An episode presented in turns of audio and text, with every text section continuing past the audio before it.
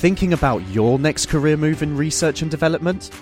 Then it's time to make your move to the UK. The nation that's investing 20 billion pounds in R&D over the next 2 years. The nation that's home to 4 of the world's top research universities. The nation where great talent comes together. Visit gov.uk forward slash great talent to see how you can work, live, and move to the UK.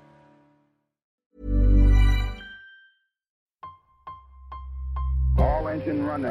Absolute genius. Get this. Welcome. Welcome. this is the show where we bring you Science. What that essentially means is Discoveries. Advances. Questions. Research. technology. Unbelievable. Without further ado, This is The Naked Scientists. Hello, welcome to The Naked Scientists, the programme that brings you the latest breakthroughs in science, technology, and medicine with me, Chris Smith. And me, Will Tingle. Now, this week we're looking at the microplastics that are increasingly polluting the oceans, and together with their partners in crime, the so called forever chemicals that cling to them could be seriously harming our health and the environment. So, how worried should we be, and what can we do about the problem? From Cambridge University's Institute of Continuing Education, this is The Naked Scientists.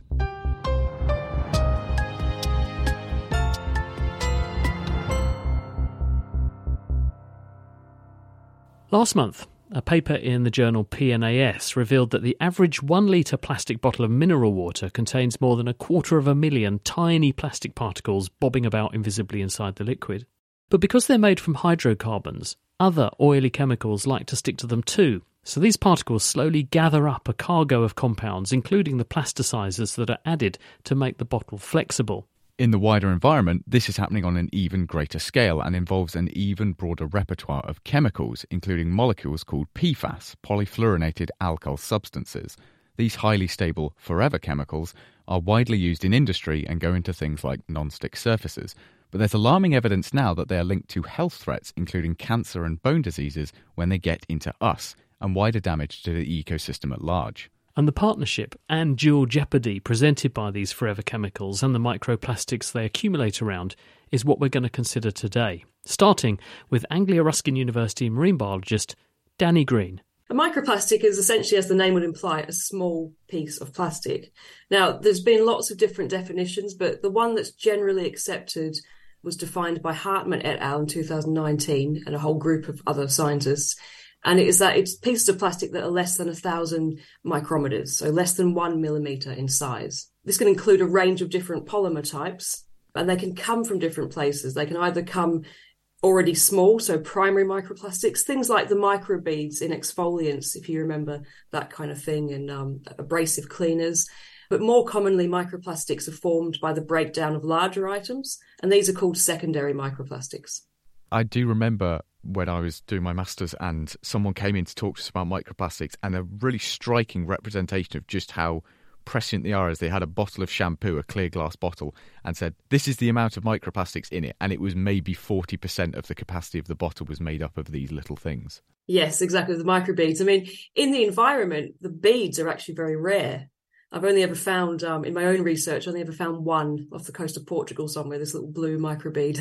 but the majority of microplastics that we find in the environment are different shapes. So fragments, films, fibers, car tire particles, so little bits of um, car tire that are broken off and things like that. But yeah, there's a huge diversity of, of microplastic types.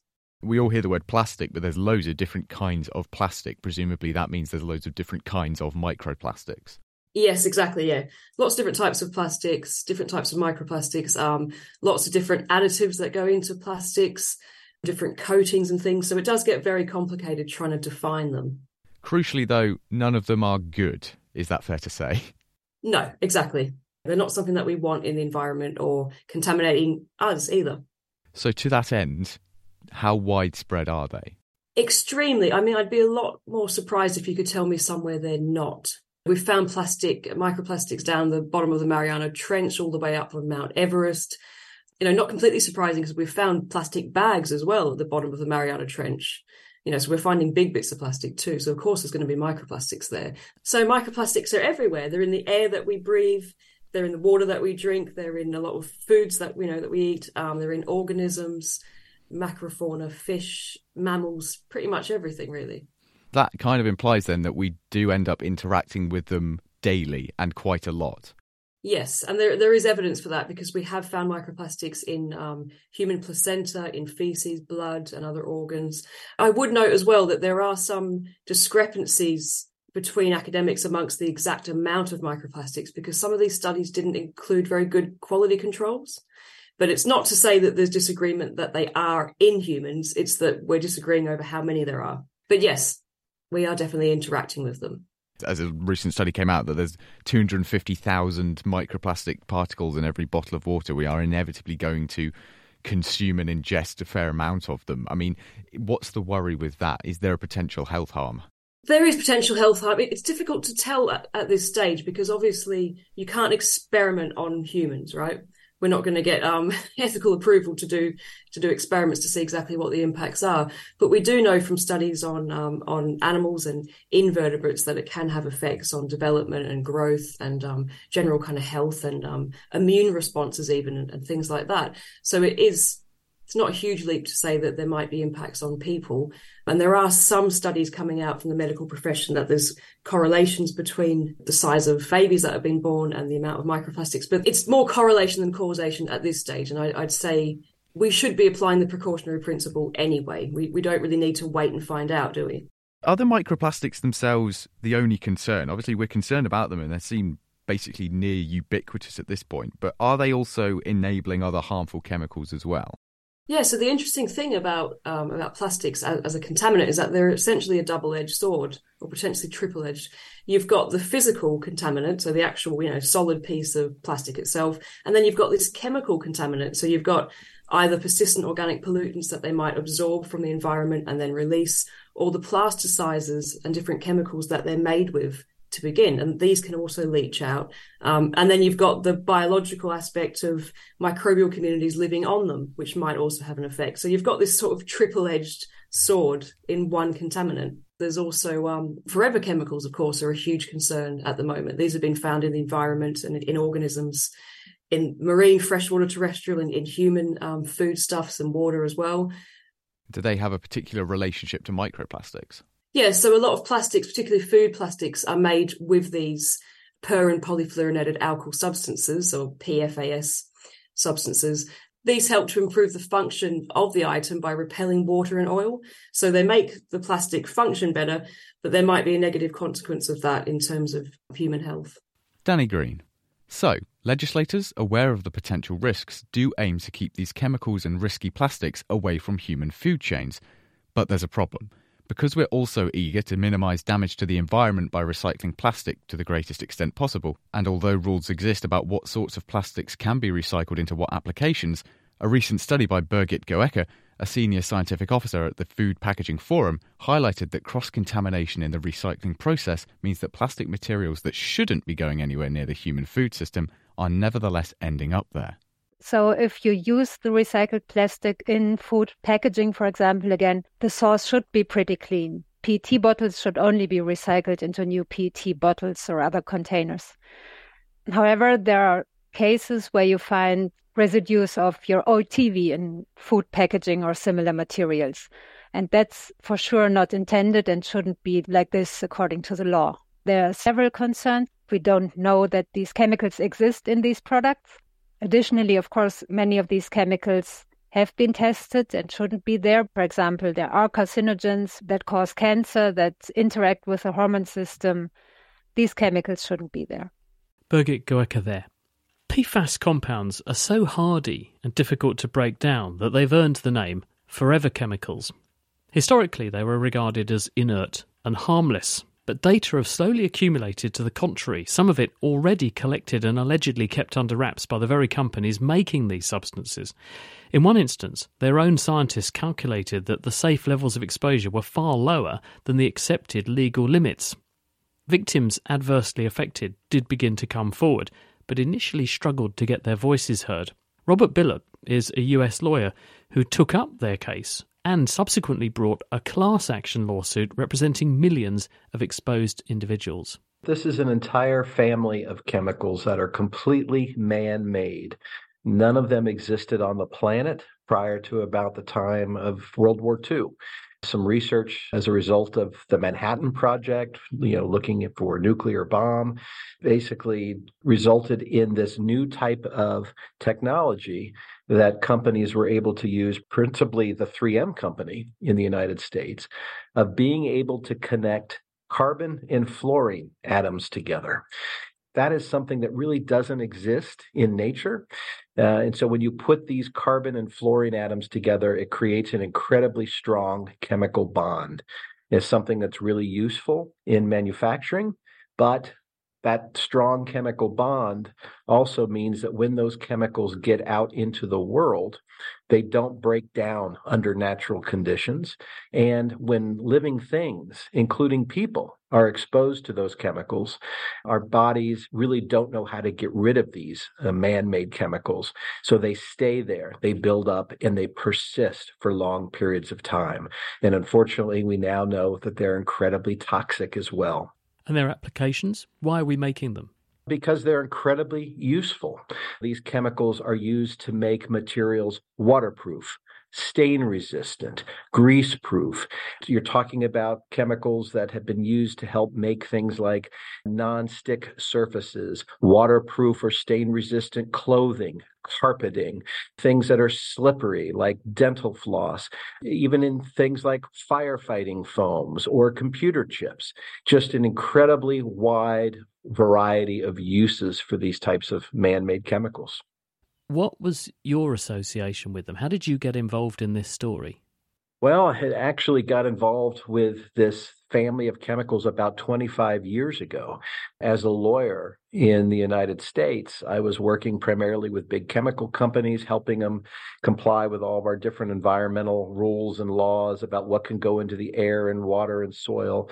And I got a call one day back in 1998 by a gentleman who was raising cows in West Virginia, and his cows were getting sick after drinking white foam that was getting into the creek that they were using for their drinking water. And when we agreed to take that case on for this farmer, it was through the litigation and the lawsuit that we brought back in 1999 that allowed us to begin getting access to documents from the companies that were making these chemicals and using them. And that led to what became the next 20 to 25 years of nonstop court cases and litigation and court battles to get access to this information and documents. It was through that process of digging into these internal company documents that we found out that these chemicals even existed and how toxic they were. And most disturbingly, that the companies that had been making them knew how toxic and dangerous they were, but had actually been intentionally covering that up, withholding that information from scientists, regulators, and from the public. The action that was then taken, it was a class action. You got lots and lots of people together who had all been impacted in some way. Is that how it played out? And and the amount you won was north of 500 million pounds, wasn't it?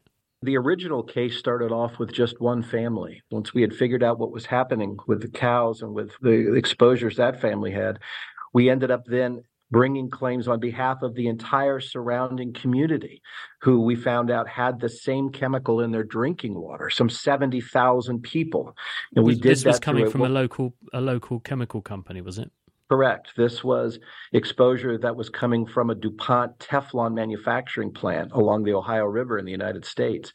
We found out that the chemical PFOA that they were using to make the Teflon had gotten into their drinking water, some 70,000 people. So we pursued that case as a class action. We then ended up finding out the same chemical and related chemicals were used in other communities. We brought additional cases for others. And over the last 20 years, we have pursued that all over the United States. Now that we're finding out these chemicals are in drinking water all over the country, we are representing hundreds of cities, municipalities, over a dozen different states that are bringing claims for the same drinking water contamination and environmental contamination. And just last summer, we were able to reach settlements with 3M and DuPont, where they're now agreeing to pay up to over $13 billion to remove this from drinking water. Presumably, this problem is not unique to the United States. It is not. Over the years, as we scoured all these documents and really started to learn where these chemicals were used and all of the different products they've been used in. And what we've learned is these chemicals have made their way all over the planet. There's one product in particular that was very effective in getting these chemicals sprayed out all over the world, and that was a certain type of firefighting foam called aqueous film forming foam, or you may see it referred to as AFFF.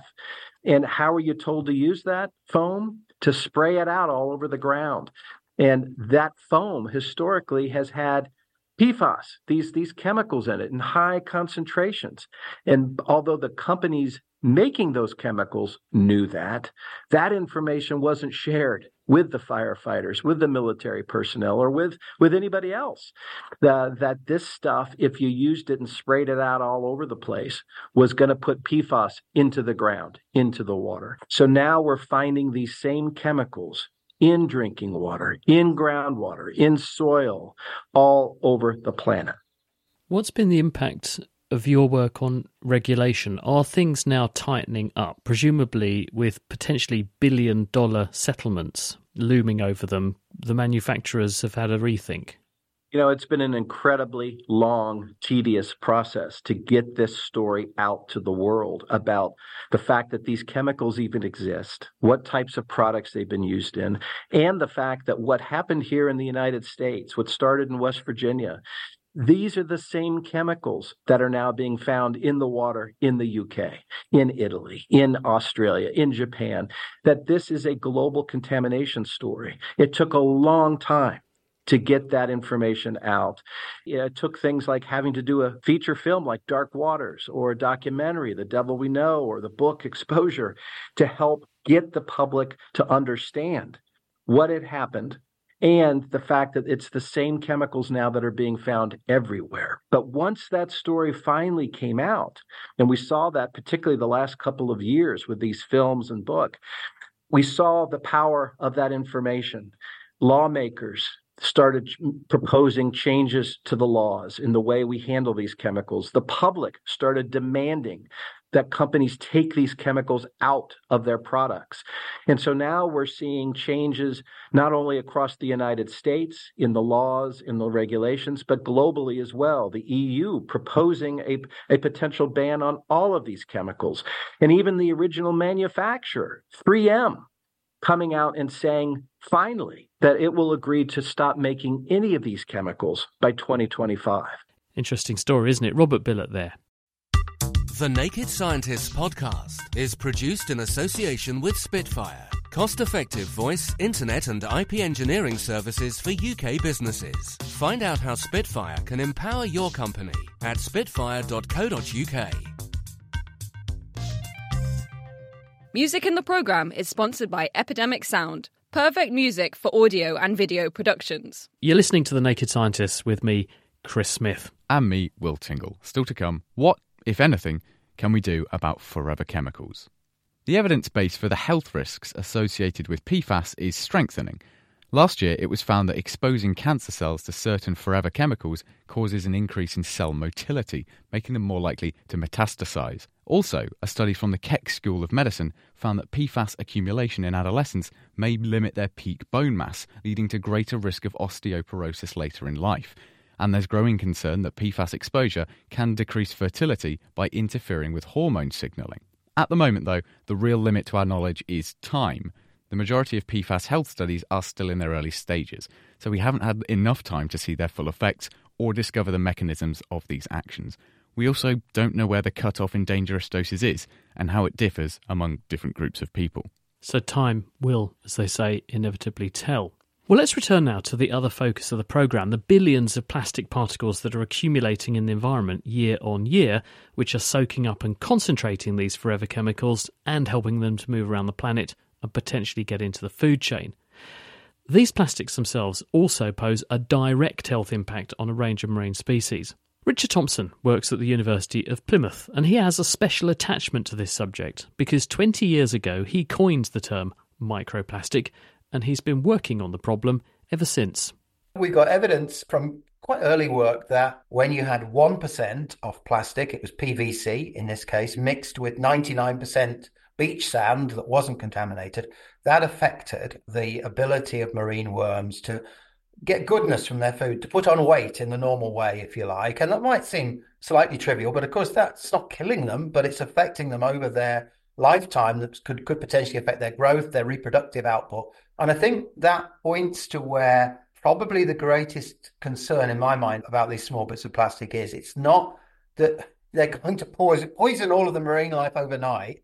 It's more these long term chronic effects where you might see consequences over a lifetime. Of course, at, at, higher doses, we see more immediate effects. We've worked recently been working with, with tire particles, for instance, which it's clear when you have to replace tires, they've lost quite a lot of tread, right? Well, all of that material is going into the environment. And then we've got small pieces that have a range of chemicals in them that are potentially of concern. And they can be entering in quite high quantities near to roadways where they will wash off when it rains heavily.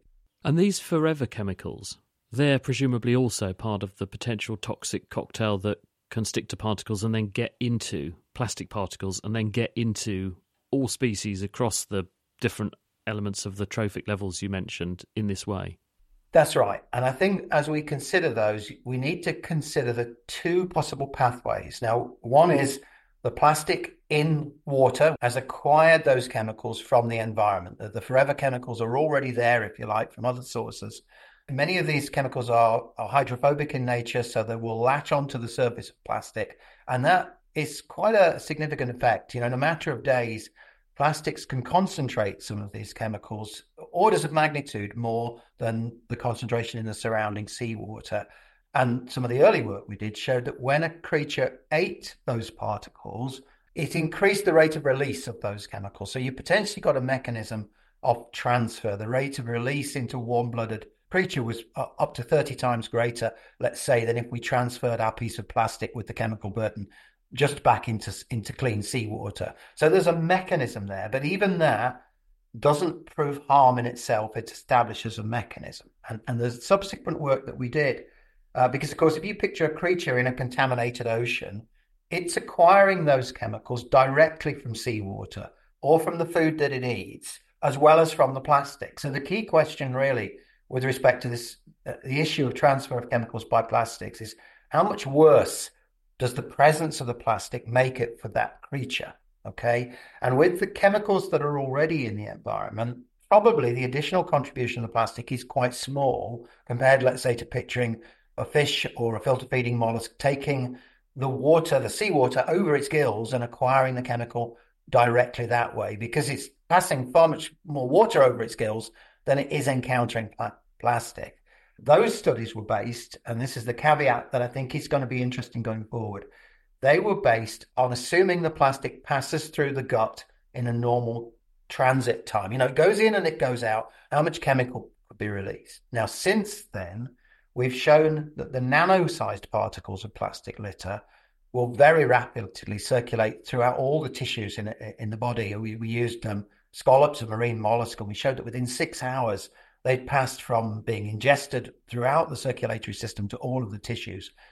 But weeks later, some of those nanoplastic particles were still present in the scallop, and so I think in those scenarios there may be different potential for harm where you've got bits of plastic with a chemical burden lodging in specific tissues. So I think that the question about chemical transfer from water to creatures by plastic, there are also additive chemicals that are used at the time of manufacture. That's a slightly different pathway in that because these are additives in the plastic, they're additions to the environment when the plastic enters the environment. So it's it's a different story to the plastic picking up a chemical burden that's already in the ocean and redistributing it. And you're asking the question, did the plastic make things worse with respect to that chemical that was already there? If you're talking about the plastic bringing a chemical into the environment with it, then it's clearly an addition to the environment. And some of those chemical additives can be present in the plastic product at really high concentrations, at higher doses, if you like, than you would likely to accumulate onto the plastic from seawater. Could the plastics paradoxically be helpful in some respects because if they are good at sucking up the nasties and we'll put to one side the nasties that they might bring with them because yeah. they're oily and the oily chemicals would rather be on the plastic than in the seawater. If you put plastic in the water and it soaks up all these things and then sinks, does that mean actually the plastics might be helping to a certain extent to get rid of some of these forever chemicals or these other nasties that would otherwise end up in a fish?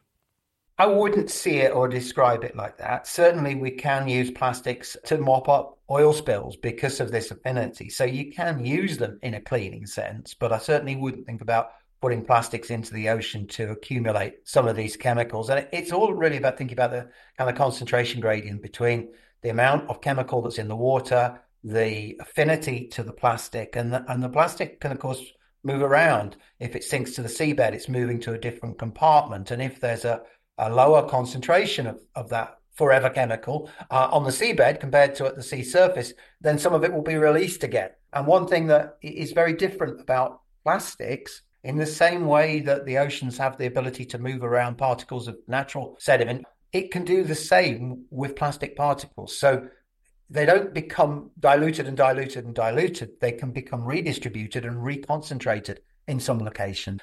And to finish, how worried are you about these forever chemicals, these various industrial substances which are pretty pervasive and appear to hang around for really long periods of time and are getting into the sea. How bothered are you by that? I'm very concerned about anything that we're putting into the environment that is, you know, persistent. There's evidence of toxicity and it's potentially going to accumulate. And I think this has to be the way forward that we have to look at and screen in a much more responsible way the chemicals and the particulates that are entering the environment in order to make sure that we're not creating long term effects. Because once these plastics are micro and nanoplastics, there's no way of removing them. And it's a similar scenario with the forever chemicals that you're talking about. Poignantly said. Richard Thompson there. So, how do we solve this problem? Is there any way of taking the forever out of forever chemicals? Well, Chemistry World's Philip Broadwith took me through some of the ways people are trying to deal with the problematic PFAS from my point of view, the best thing to do would be to prevent them getting out into the environment in the first place.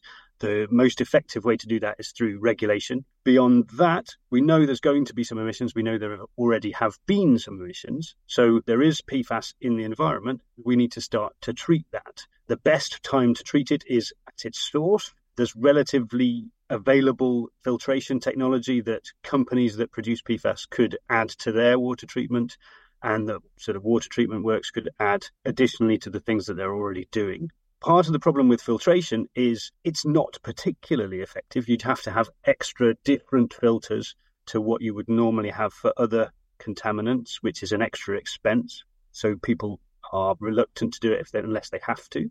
And also, if you filter out the PFAS from the water, you've still got PFAS there to deal with, either on your filtration material or in a separate waste stream. So it still needs to be destroyed in some way. And that's where we get to the difficult part. There do seem to be quite a few pretty out there looking schemes in order to tackle these particular chemicals as well. Yeah, and the problem with destroying these things is that they're really, really stable. The carbon fluorine bonds are really, really strong. That's one of the things that gives them their really useful chemistry, but it also makes them really difficult to get rid of. There are a few ways where you can destroy certain types of PFAS. You can treat them with light to try and oxidize them, try and break those carbon fluorine bonds. There's people doing electrochemistry, so you have an electrode, then you pass electricity through the molecules to try and break them down. Even people using high energy electron beams from particle accelerators. That gives you an idea of how difficult this is to break these molecules down. Part of the problem is most of these ways will break down some types of PFAS. But because PFAS is a big family of compounds, lots of different compounds with slightly different properties, they all break down in slightly different ways. One of the most effective ways is to use what's called supercritical water oxidation.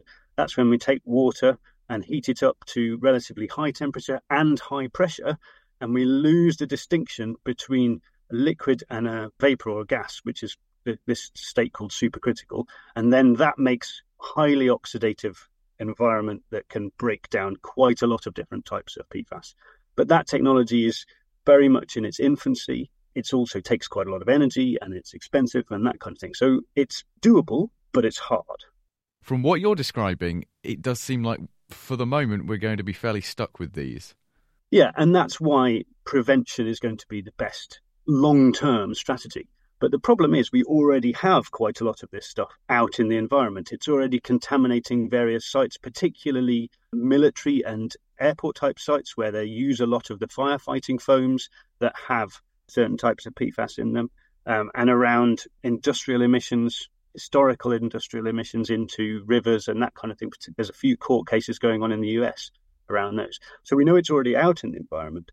So, how do we treat that? That becomes even more difficult because you then have it in soil, you have it in waterways, you have it in all sorts of different environments. It's very difficult to do a lot of these high energy, expensive techniques. So, there are people looking at kind of microbial or biological ways of breaking down PFAS, developing enzymes that will break down the carbon fluorine bonds, which you could then start to maybe apply in the environment. And that starts to become a way of clearing up the the emissions that are already there. But again, there's a lot of things to kind of work out before you can start putting that kind of thing just out into the environment as well. Throughout all of these interviews and forays into forever chemicals, the word that keeps cropping up is uncertainty, uncertainty of the true effects on people and the planet. And it feels justified because the real lack of long term knowledge of this tiny, omnipresent set of chemicals is well, to me, the most concerning aspect of this. Are you also concerned? Yes. Uncertainty is exactly why. It's probably true that the ecosystems of our bodies and of the environment can handle a certain amount of these without too much of a significant effect. But the problem is that they are so persistent. They stick around for so long and they will therefore accumulate unless we do something to stop them being emitted into the environment and we don't know what the really long term effects are, and we don't know how much we can take. We may already be beyond the level that is acceptable. Certainly, in some places, we know that we are. So that's the thing that worries me. Chemistry World's Philip Broadwith there. Well, that's where we have to leave it for this week, but do join us next time when our focus will be on the roads of the future, including detailing the latest technology driving us towards a pothole free tarmac surface. Wouldn't that be lovely? And also automatic road repair services. The Naked Scientist comes to you from the University of Cambridge's Institute of Continuing Education. It's supported by Rolls Royce. I'm Chris Smith. And I'm Will Tingle. And from both of us, and from everyone here at The Naked Scientist, thanks for listening, and until next time, goodbye.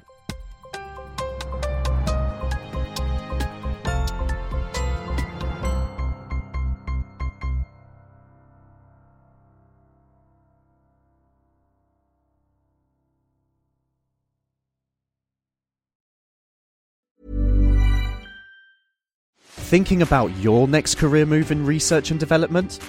Then it's time to make your move to the UK. The nation that's investing 20 billion pounds in R&D over the next 2 years. The nation that's home to 4 of the world's top research universities. The nation where great talent comes together.